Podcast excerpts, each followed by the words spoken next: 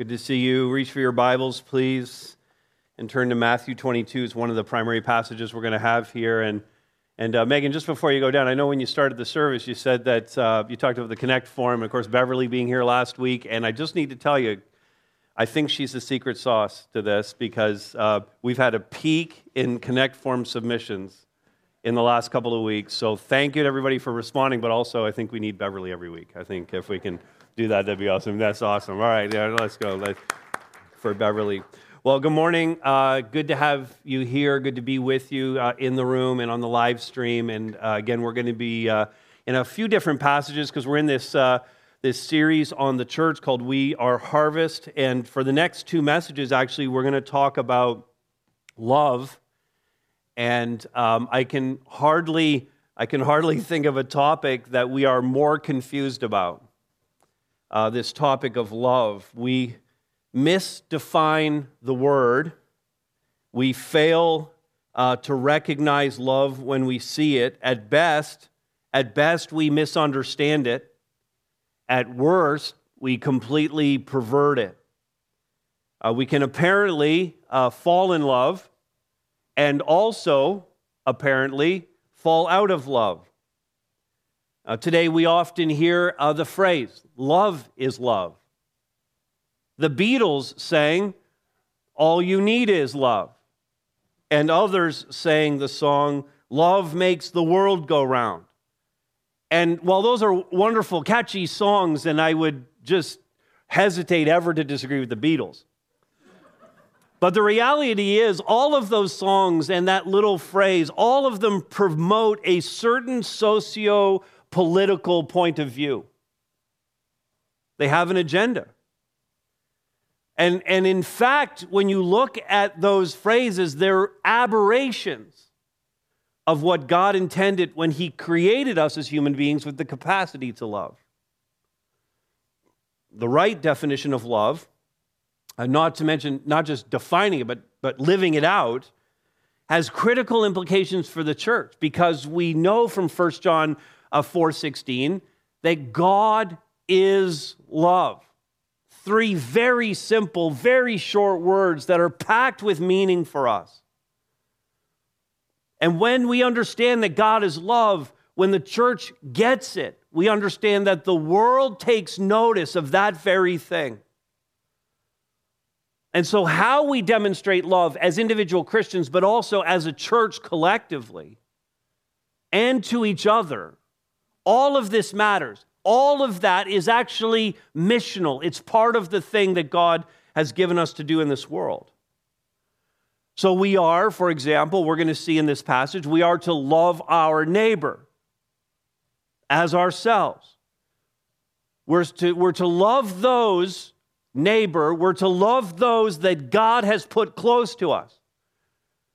You work with your neighbor, you live beside your neighbor, you're in family relationships with your neighbor, people that God has put close to you. We're to love our neighbor, but also, because that's going to include people who are outside the church, but also John 13 35, by this will all people know that you're my disciples if you have love for one another. So, love inside the church, how we treat one another, is critical to an unsaved world looking in and seeing something that's attractive.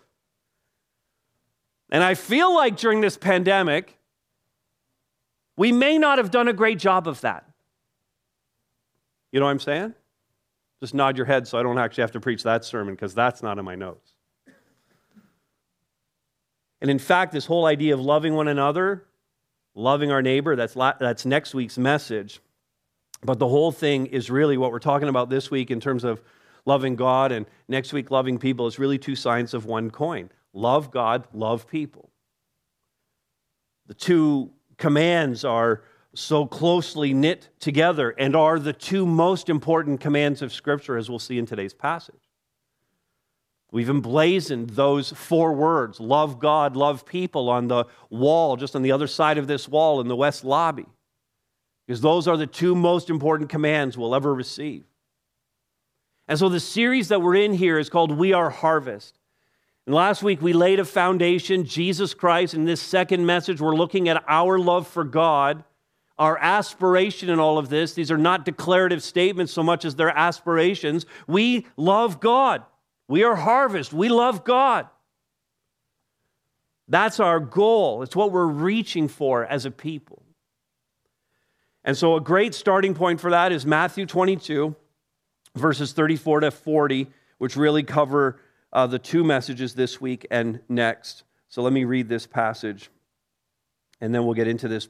But when the Pharisees heard that he had silenced the Sadducees, I'll pause there just to say those are two like parties or denominations within Judaism. When the Pharisees heard that he had silenced the Sadducees, they gathered together, and one of them, a lawyer, asked him a question to test him Teacher, which is the great commandment in the law? And he, Jesus, said to him, You shall love the Lord your God with all your heart, and with all your soul, and with all your mind. This is the great and first commandment. And a second is like it You shall love your neighbor as yourself. On these two commandments depend all the law and the prophets. Everything else that we are as a church hangs on these two commands, starting with this first command to love the Lord our God. So here it is in your notes and on the screen. We love God first with all that we are. We love God with all that we are. Now, again, this religious leader, this Pharisee, and by the way, just so we understand the differences between the Sadducees and Pharisees, I've talked about this before, but the Pharisees are like the, if we were comparing them to today, they're like the conservative, Bible believing, church going, you know, holy living, evangelical believers of their day. They loved the Bible, they loved worship, they loved God, they, they, they, they sunk themselves deeply into an understanding of God's word. Uh, they are best represented by our tribe today. Uh, that's the Pharisees. Um, they fell into a, a, such a strict adherence to the Mosaic law that it ended up being the law plus, plus, plus. So they added on so many other rules and regulations about the believing life that it became very legalistic within uh, the Pharisee group. And there are many, I mean, you would know, and some of you have come out of those backgrounds, there be many Christians like that today who it's the, it's the Bible plus, plus, plus all kinds of other rules and regulations that would make you a good Christian. And so that's the Pharisee. So he comes with a question about the law, and he asks, What's the, what's the great commandment? What's the, what's the number one commandment we should obey? And we're going to come back to that in just a moment. But Jesus answers him and says, verse 37, You shall love the Lord your God, notice, with all of your heart, with all your soul, and with all your mind. Three things he identifies there. And, and this is what we know as the great commandment.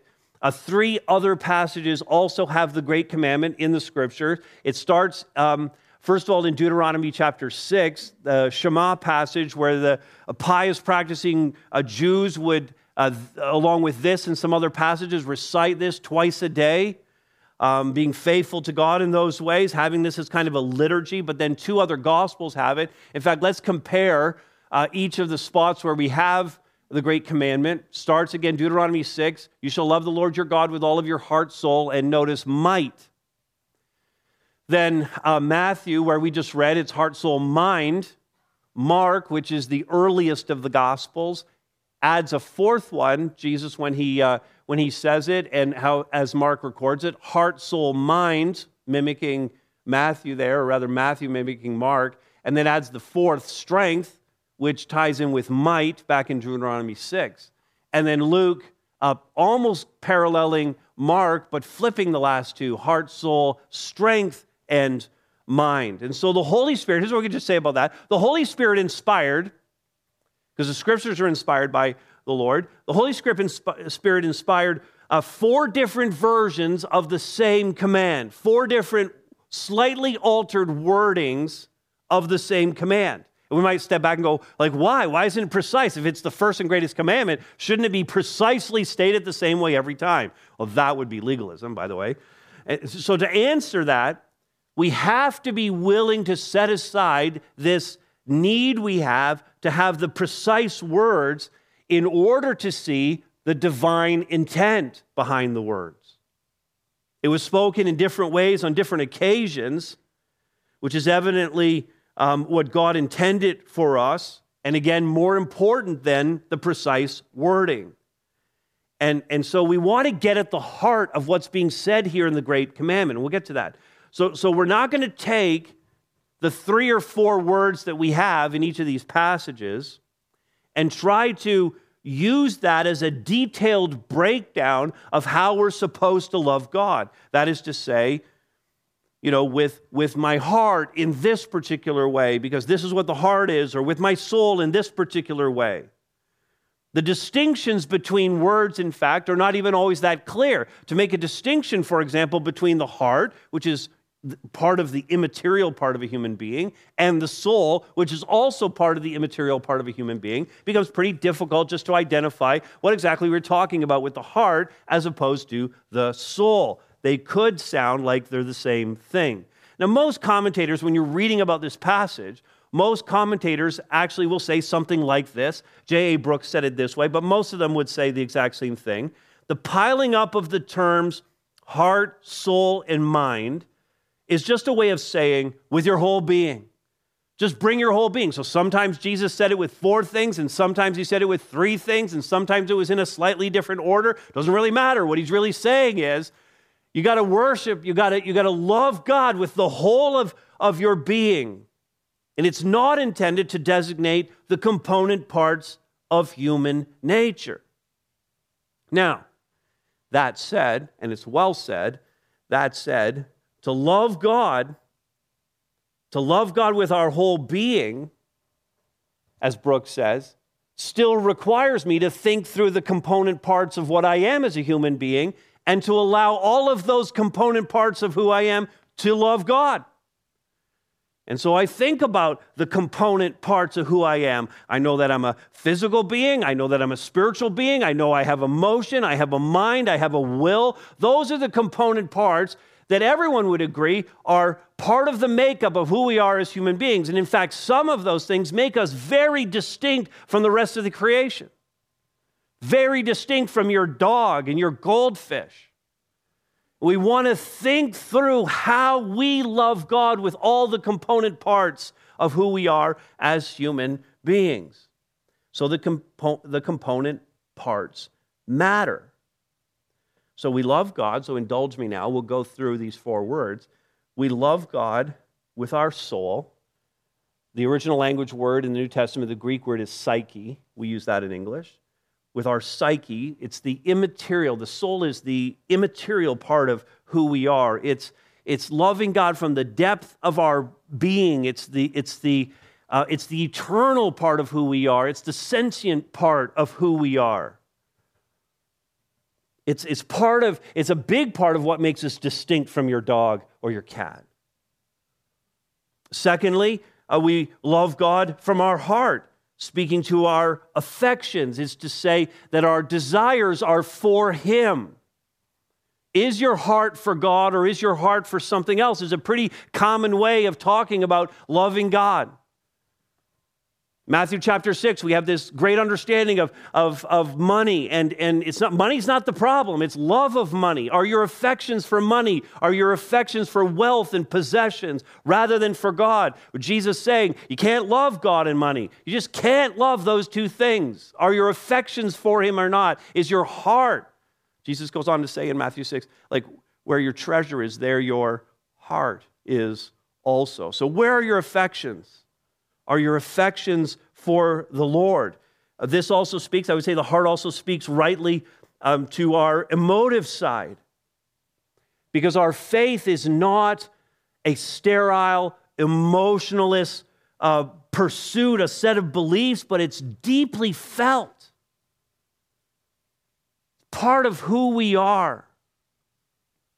That, that too, our, our emotions are part of the imago Dei, the image of God that He uh, made and put into us, that reflects His own heart as well.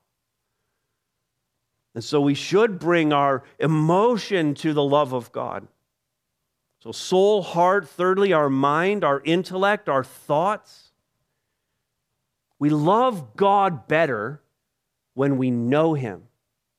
We love God better when we spend the time to get God's word open, to look at its pages, to look at these words and seek to understand them. The more we understand him, the more we can love him. I had a professor who said, and I've quoted him many times, every time you crack the book, you're staring into the face of God and you're learning more about him.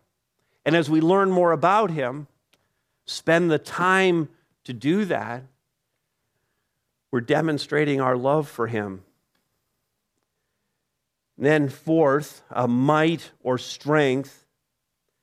We love God in physical ways, visible ways, tangible expressions of love. And so, all of this represents the component parts of human beings. It represents the whole of our being loving our God. Do you love God in that way? And I think it's easy. I put easy in quotes here in my notes, but I think it's easy to see how this applies to us as individual Christians. Um, but let's think about that in terms of the church because that's the intent of this uh, series. This means that what most consumes us as a church ought to be the love of God. It ought to be the love of God. The greatest thing, the greatest thing that anyone outside the church could say about this church is they preach Jesus Christ and they love God. And I would want every person who thinks about harvest in this community would say they preach Christ, whether they agree with that or not. That they would know that we preach Christ and that we love our God. And when that's true of us as a church, that affords us this protection around us. When we have that as the defining features of who we are, that protects us from all this coercion that's happening from the world that's, that's, a, that this force that's being pressed against churches all the time. We won't be in danger if we, if we emphasize the preaching of Christ and the love of God. We won't be in danger of, of falling, of following into the world's ways. Or abandoning the truth of God's word or being distracted by things that are not the gospel. So many churches fall into a distraction away from things that are related to the gospel. And we must remain centered on the gospel of Jesus Christ. Our love for God as a church must be so all consuming that we are willing to make any sacrifice and to suffer any injustice rather than compromise or abandon our love for him. So, this comes to us as a severe warning. And in the book of Revelation, which we're going to study um, a couple of months from now, uh, we're going to get into the book of Revelation. And the, the chapters two and three are seven letters to seven churches, five of which had severely lost their way. One of which is told that they lost their love. They lost the love they had at first. And so these warnings are important to us as a church because it's so easy to lose our way, to abandon our love for Him. And so practically, we love God by teaching about Him. Again, I'm thinking about the church. We, we love God by teaching about Him. We love God by worshiping Him in song, as we just did. We love God by praying to Him. I had a wonderful conversation this week with a man I'd never, I've never met. I just first time talking to him was on the phone this week, and somebody who's kind of connected to our church but lives out of the area said, I have this friend in Barrie, he's dying. Would you be willing to um, just give him a call and minister to him? Pastor Rogers had some contact with him, and I had some contact with him this week. And so, cold calling a man who's dying of cancer who was a professing non believer.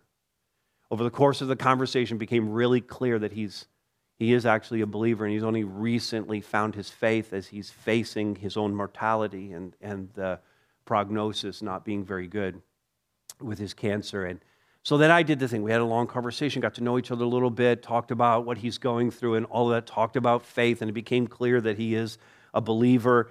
And, and then I, you know, I did very, very new in, in his faith. He's a few years older than me and very new in his faith. So I'm not expecting him I'm not expecting anything else other than I'm going to say, hey, look, let me pray with you, and then hopefully we'll be able to talk again. So I'm going to do the pastoral thing. I'm going to pray for him. So I do. I pray for him. And then I'm expecting, you know, the amen. Hey, it was nice talking to you, da da da da. And he prays. And the thing I loved about it, because prayer is just a conversation with God. If you love somebody, you want to spend time talking to them. And prayer, we all find, is so hard.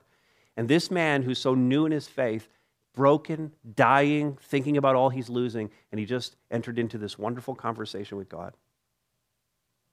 I was humbled by it. The best part of the conversation was listening to him pray. And that's what God wants. Like when we love God, and this man just loves God because he's nearing the end of his life and he knows he's, he's going to go and spend time with him. It's the only thing that's bringing him any peace right now. And we have to get to this place where we're praying to God, loving God by just talking to Him. Witnessing to others. We love God by witnessing to others about Jesus. And, and we're going to see more, more practical expressions of our love for God in next week's message as well. All right, we love God with all that we are. Secondly, see this by obeying, by obeying the great commandment. Now, the question that this lawyer brings, this Pharisee, verse 36, teacher, which is the great commandment in the law? Jesus replies to him, verse 38, This is the great and first commandment. Now, notice it is a commandment. That's what we want to talk about here. The key word here is obeying the great commandment.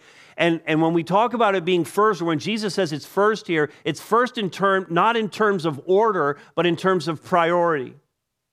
In other words, this commandment that I'm talking to you about right now is the preeminent or most important commandment of all the commandments.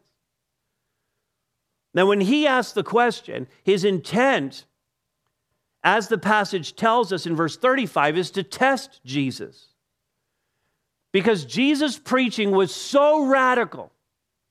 Again, these Pharisees had fallen into an institutional, institutionalized form of Judaism. It was all rules and regulations and policies and procedures. And a deep passion and love for God had long departed the temple.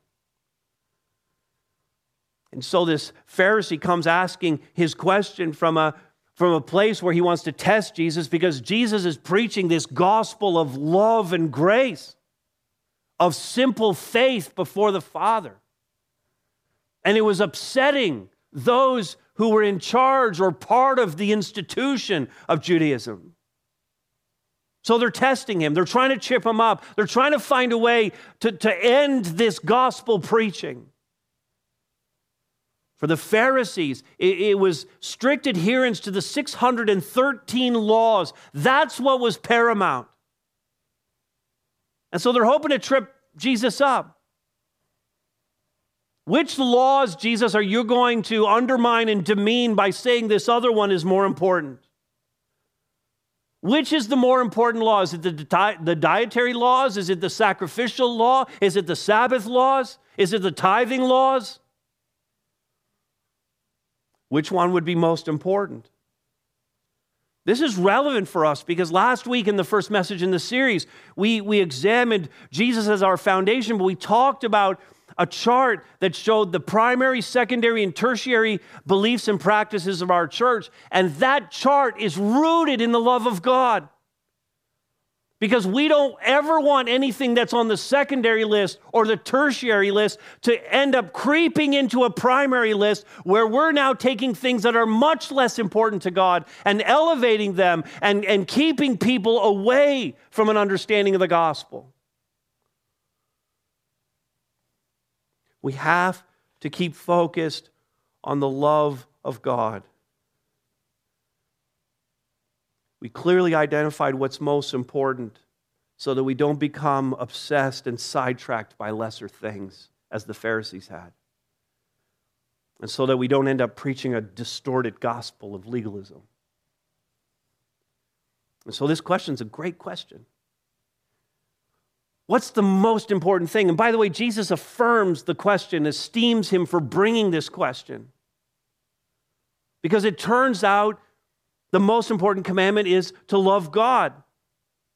And we can make no mistake that this actually comes to us with the force of a command. Salvation, for sure, please understand, salvation comes by faith alone. That's the essence of the Reformation. But once we say Jesus is Lord and Savior, once we come as individuals and, and commit our life to Him, then the ethical demands of His righteousness are placed on us. The mission that God gave us in this world is placed on us and entrusted into our hands. And these are the things that now must consume the life of the new believer. Kent Hughes, another commentator that I read in preparation for the message today, said this It does not take much of a man to be a believer, but it takes all there is of him. Just pause and think about that. It does not take much of a woman to be a believer, but it takes all there is of her. Initially, we come with simple faith. That's all we come with. And we are saved on the basis of that faith alone, grace alone, Christ alone message. But once we're in, once we become the followers of Christ, consumes every part of who we are, all the component parts of who we are. And so, loving God will then flow from a place of genuine, heartfelt gratitude and relationship so that now that I'm saved, I want to obey him. I want to love him. And so the command to love God, it's not burdensome at all. I'm not at all feeling like I'm being forced or compelled against my will to love God. I want to love him. The Apostle John actually wrestled with this in 1 John 5, verse 3, he said this For this is the love of God. And, and when you understand the whole of John's letter, this is our love for God and God's love for us and our love for others. He covers all of it in 1 John. For this is the love of God, he says, that we keep his commandments. Notice his commandments are not burdensome, they're not hard to obey. I want to obey God by loving Him. Or if you prefer, I want to love God by obeying Him. It doesn't matter which way you say that, it's going to work. And I do so, notice this next in, in your outline. I do, I do so with an understanding that He is love, He Himself is love. In order to grasp this concept, we, we move from this great commandment passage that we've been looking at in Matthew 22, move now to 1 John uh, chapter 4. And in 1 John chapter 4, verse 16, here's what we read We have come to know and to believe the love that God has for us. And then three very simple words, three very small words God is love. And whoever abides in love abides in God, and God abides in him. And, and what, you, what you see in that verse is, is the fact that God and love are just inseparable, they're bound together. God is the embodiment of love, and God is love's most precise definition. And his love is demonstrated most clearly in the provision of his son, the provision he made for us to be saved, the provision for our sins to be forgiven, and for that condemnation of death that hung over us to be erased. Romans 5 8, Paul wrote, God shows his love for us in that while we were still sinners, Christ died for us the ultimate expression of love, God's love for us. God is love, He embodies love. So we think about the symbols of love, and we immediately run to the heart. I mean, we're a few weeks away from Valentine's Day. This will be the preeminent symbol of love in Facebook posts and Instagram posts and people still buy greeting cards? Do people still buy greeting cards? If you go to a place that sells greeting cards, hearts, hearts, hearts, hearts, hearts, hearts, hearts, red hearts. This is the preeminent symbol of love. But it only represents, as we've seen, it only re- represents one of the component parts of what it means to be a human being. And if you only have that one component part, you have a weak expression of love. Valentine's Day at best promotes a romantic love, which is so, so shallow. So we need to forget the heart as the symbol of love. I have no notions of upending the whole Valentine industry. Forget the heart as the symbol of love. The cross has always been the more fitting symbol of love, has it not? And in saying that, in making that comparison between the heart and the cross, this is the reason why the unbelieving world around us, around us struggles to understand love. Is because the unbelieving world around us fails to understand God, and God is love. And beyond that, not only failing to understand it, but the unbelieving world actually flat out rejects the notion that God Himself might be the definition of love. They don't want to hear it. So, for unbelievers, for those outside the hearing of God's word, love is conflated with sex. Love is conflated with emotion. Love is conflated with changing circumstances. And in the case of that contemporary mantra that I said off the top, love is love, it becomes something that's in conflict with everything that is true and natural about being a human being. Now, a church, in contrast, that has the gospel as the center and Jesus as the foundation and God's love saturating every aspect of the ministry, that church will tell the truth about these things and proclaim a gospel of life and will do so, even if it's costly to do so. In fact, Paul said, dealing with this very issue of how we proclaim the love of God, he dealt with this in Ephesians chapter 4, writing to that church, and he explained that the church has given leaders, it's given pastors and teachers and evangelists, it was given uh, apostles and prophets. To keep the church, Paul says, this is Ephesians 4:14, to keep the church from being tossed to and fro by the waves and carried about by every wind of doctrine, by human cunning, by craftiness in deceitful schemes. In other words, the temptation, I wouldn't even say the temptation, but there is a force pressing against the church every minute of every day to push us off course and away from, this, from, from, the, from gospel centrality and from the, lo- the love of God. It's, it's like we're in the river and the current is constantly pushing against us to get us off course. And to that, God sends leaders, teachers, pastors, prophets, evangelists who speak the truth, Ephesians 4:15, who speak the truth how? The verse says in love. Speak the truth in love. Even the truth itself is rooted in the love of God.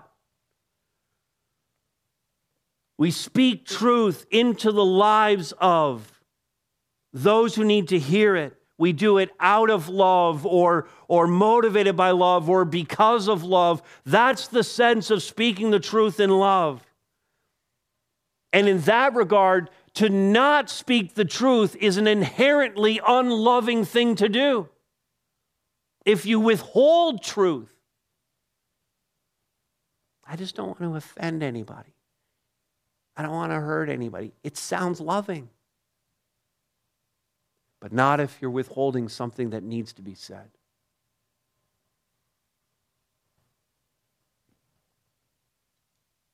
So we speak the truth in love.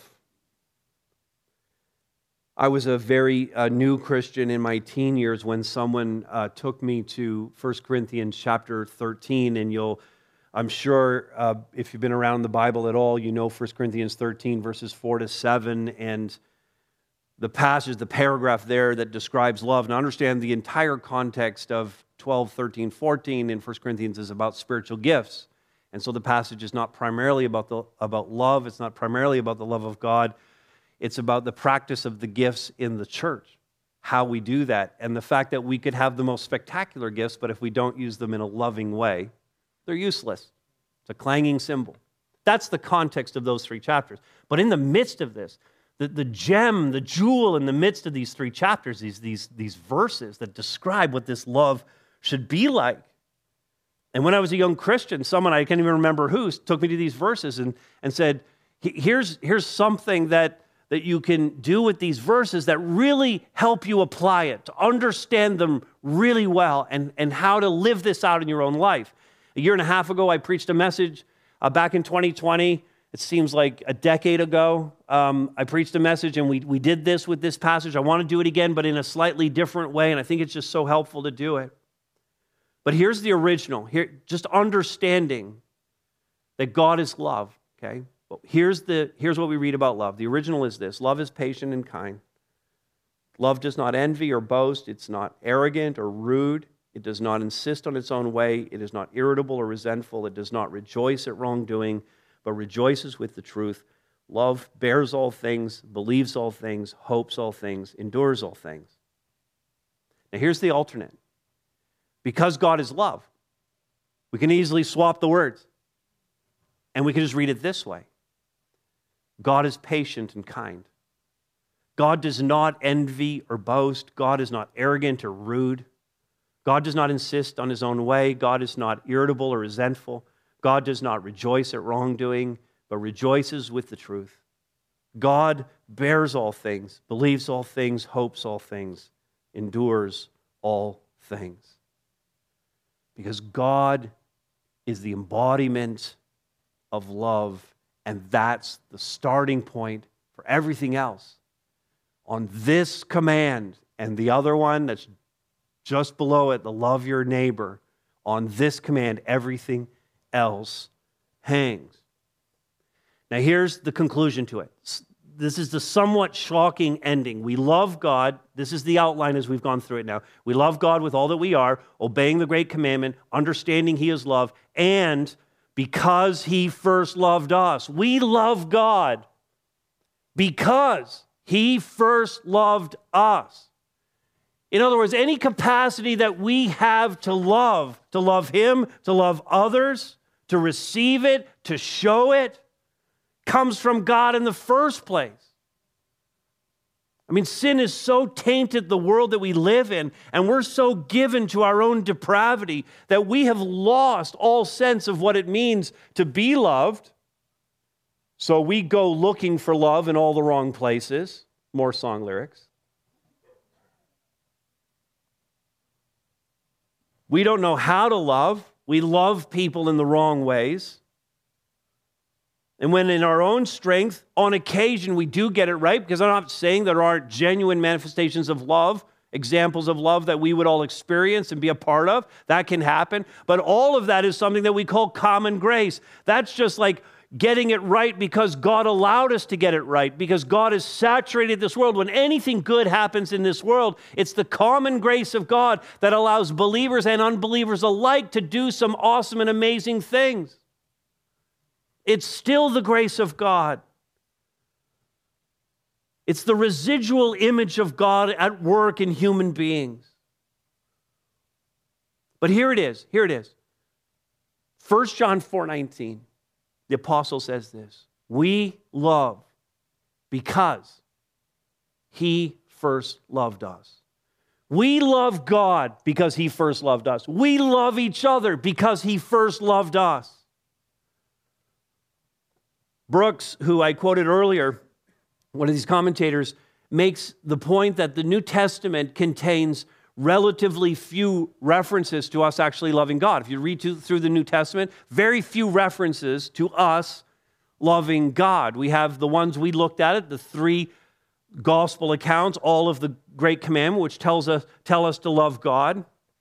And then he says that there are maybe 20 other passages that speak to us loving Christ.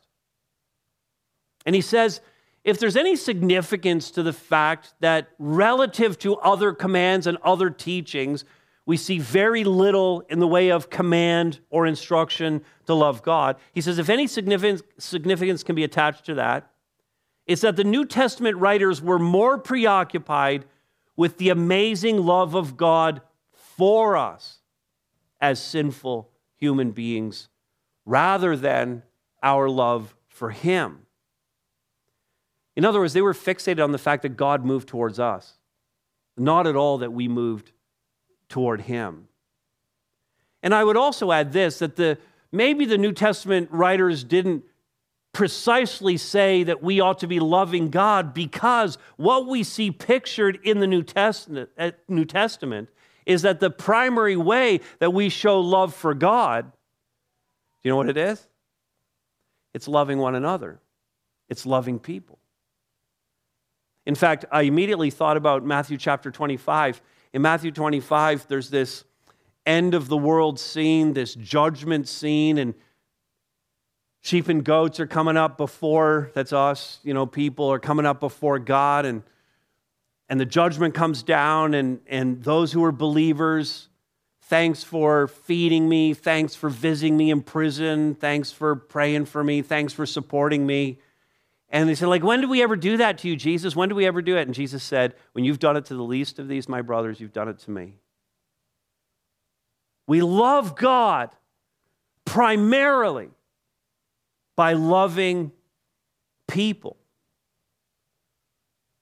And in 1 John 4, in fact, the same chapter we've been working in here, verses 20 and 21, John makes the point that there are some people going around who are saying they love God, but they were hating people.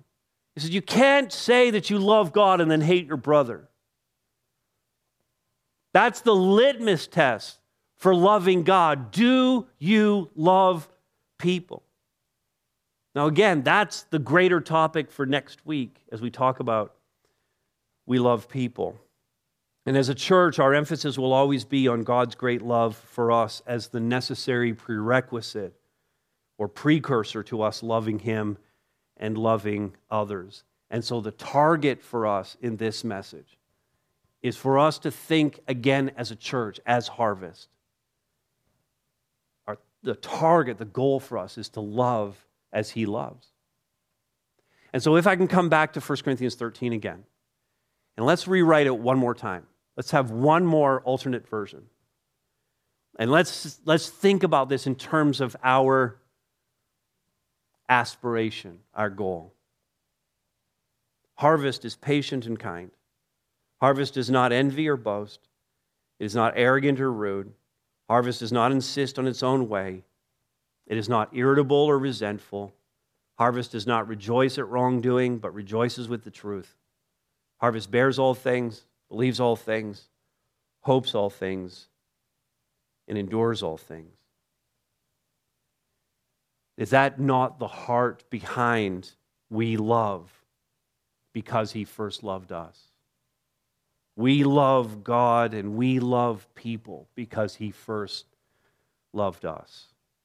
And so we started off talking about how love is such a confusing topic for so many. Let the confusion clear the preaching, the examination of God's word today, and let us be a church that loves as God loves. Amen? Amen. Let me pray for us.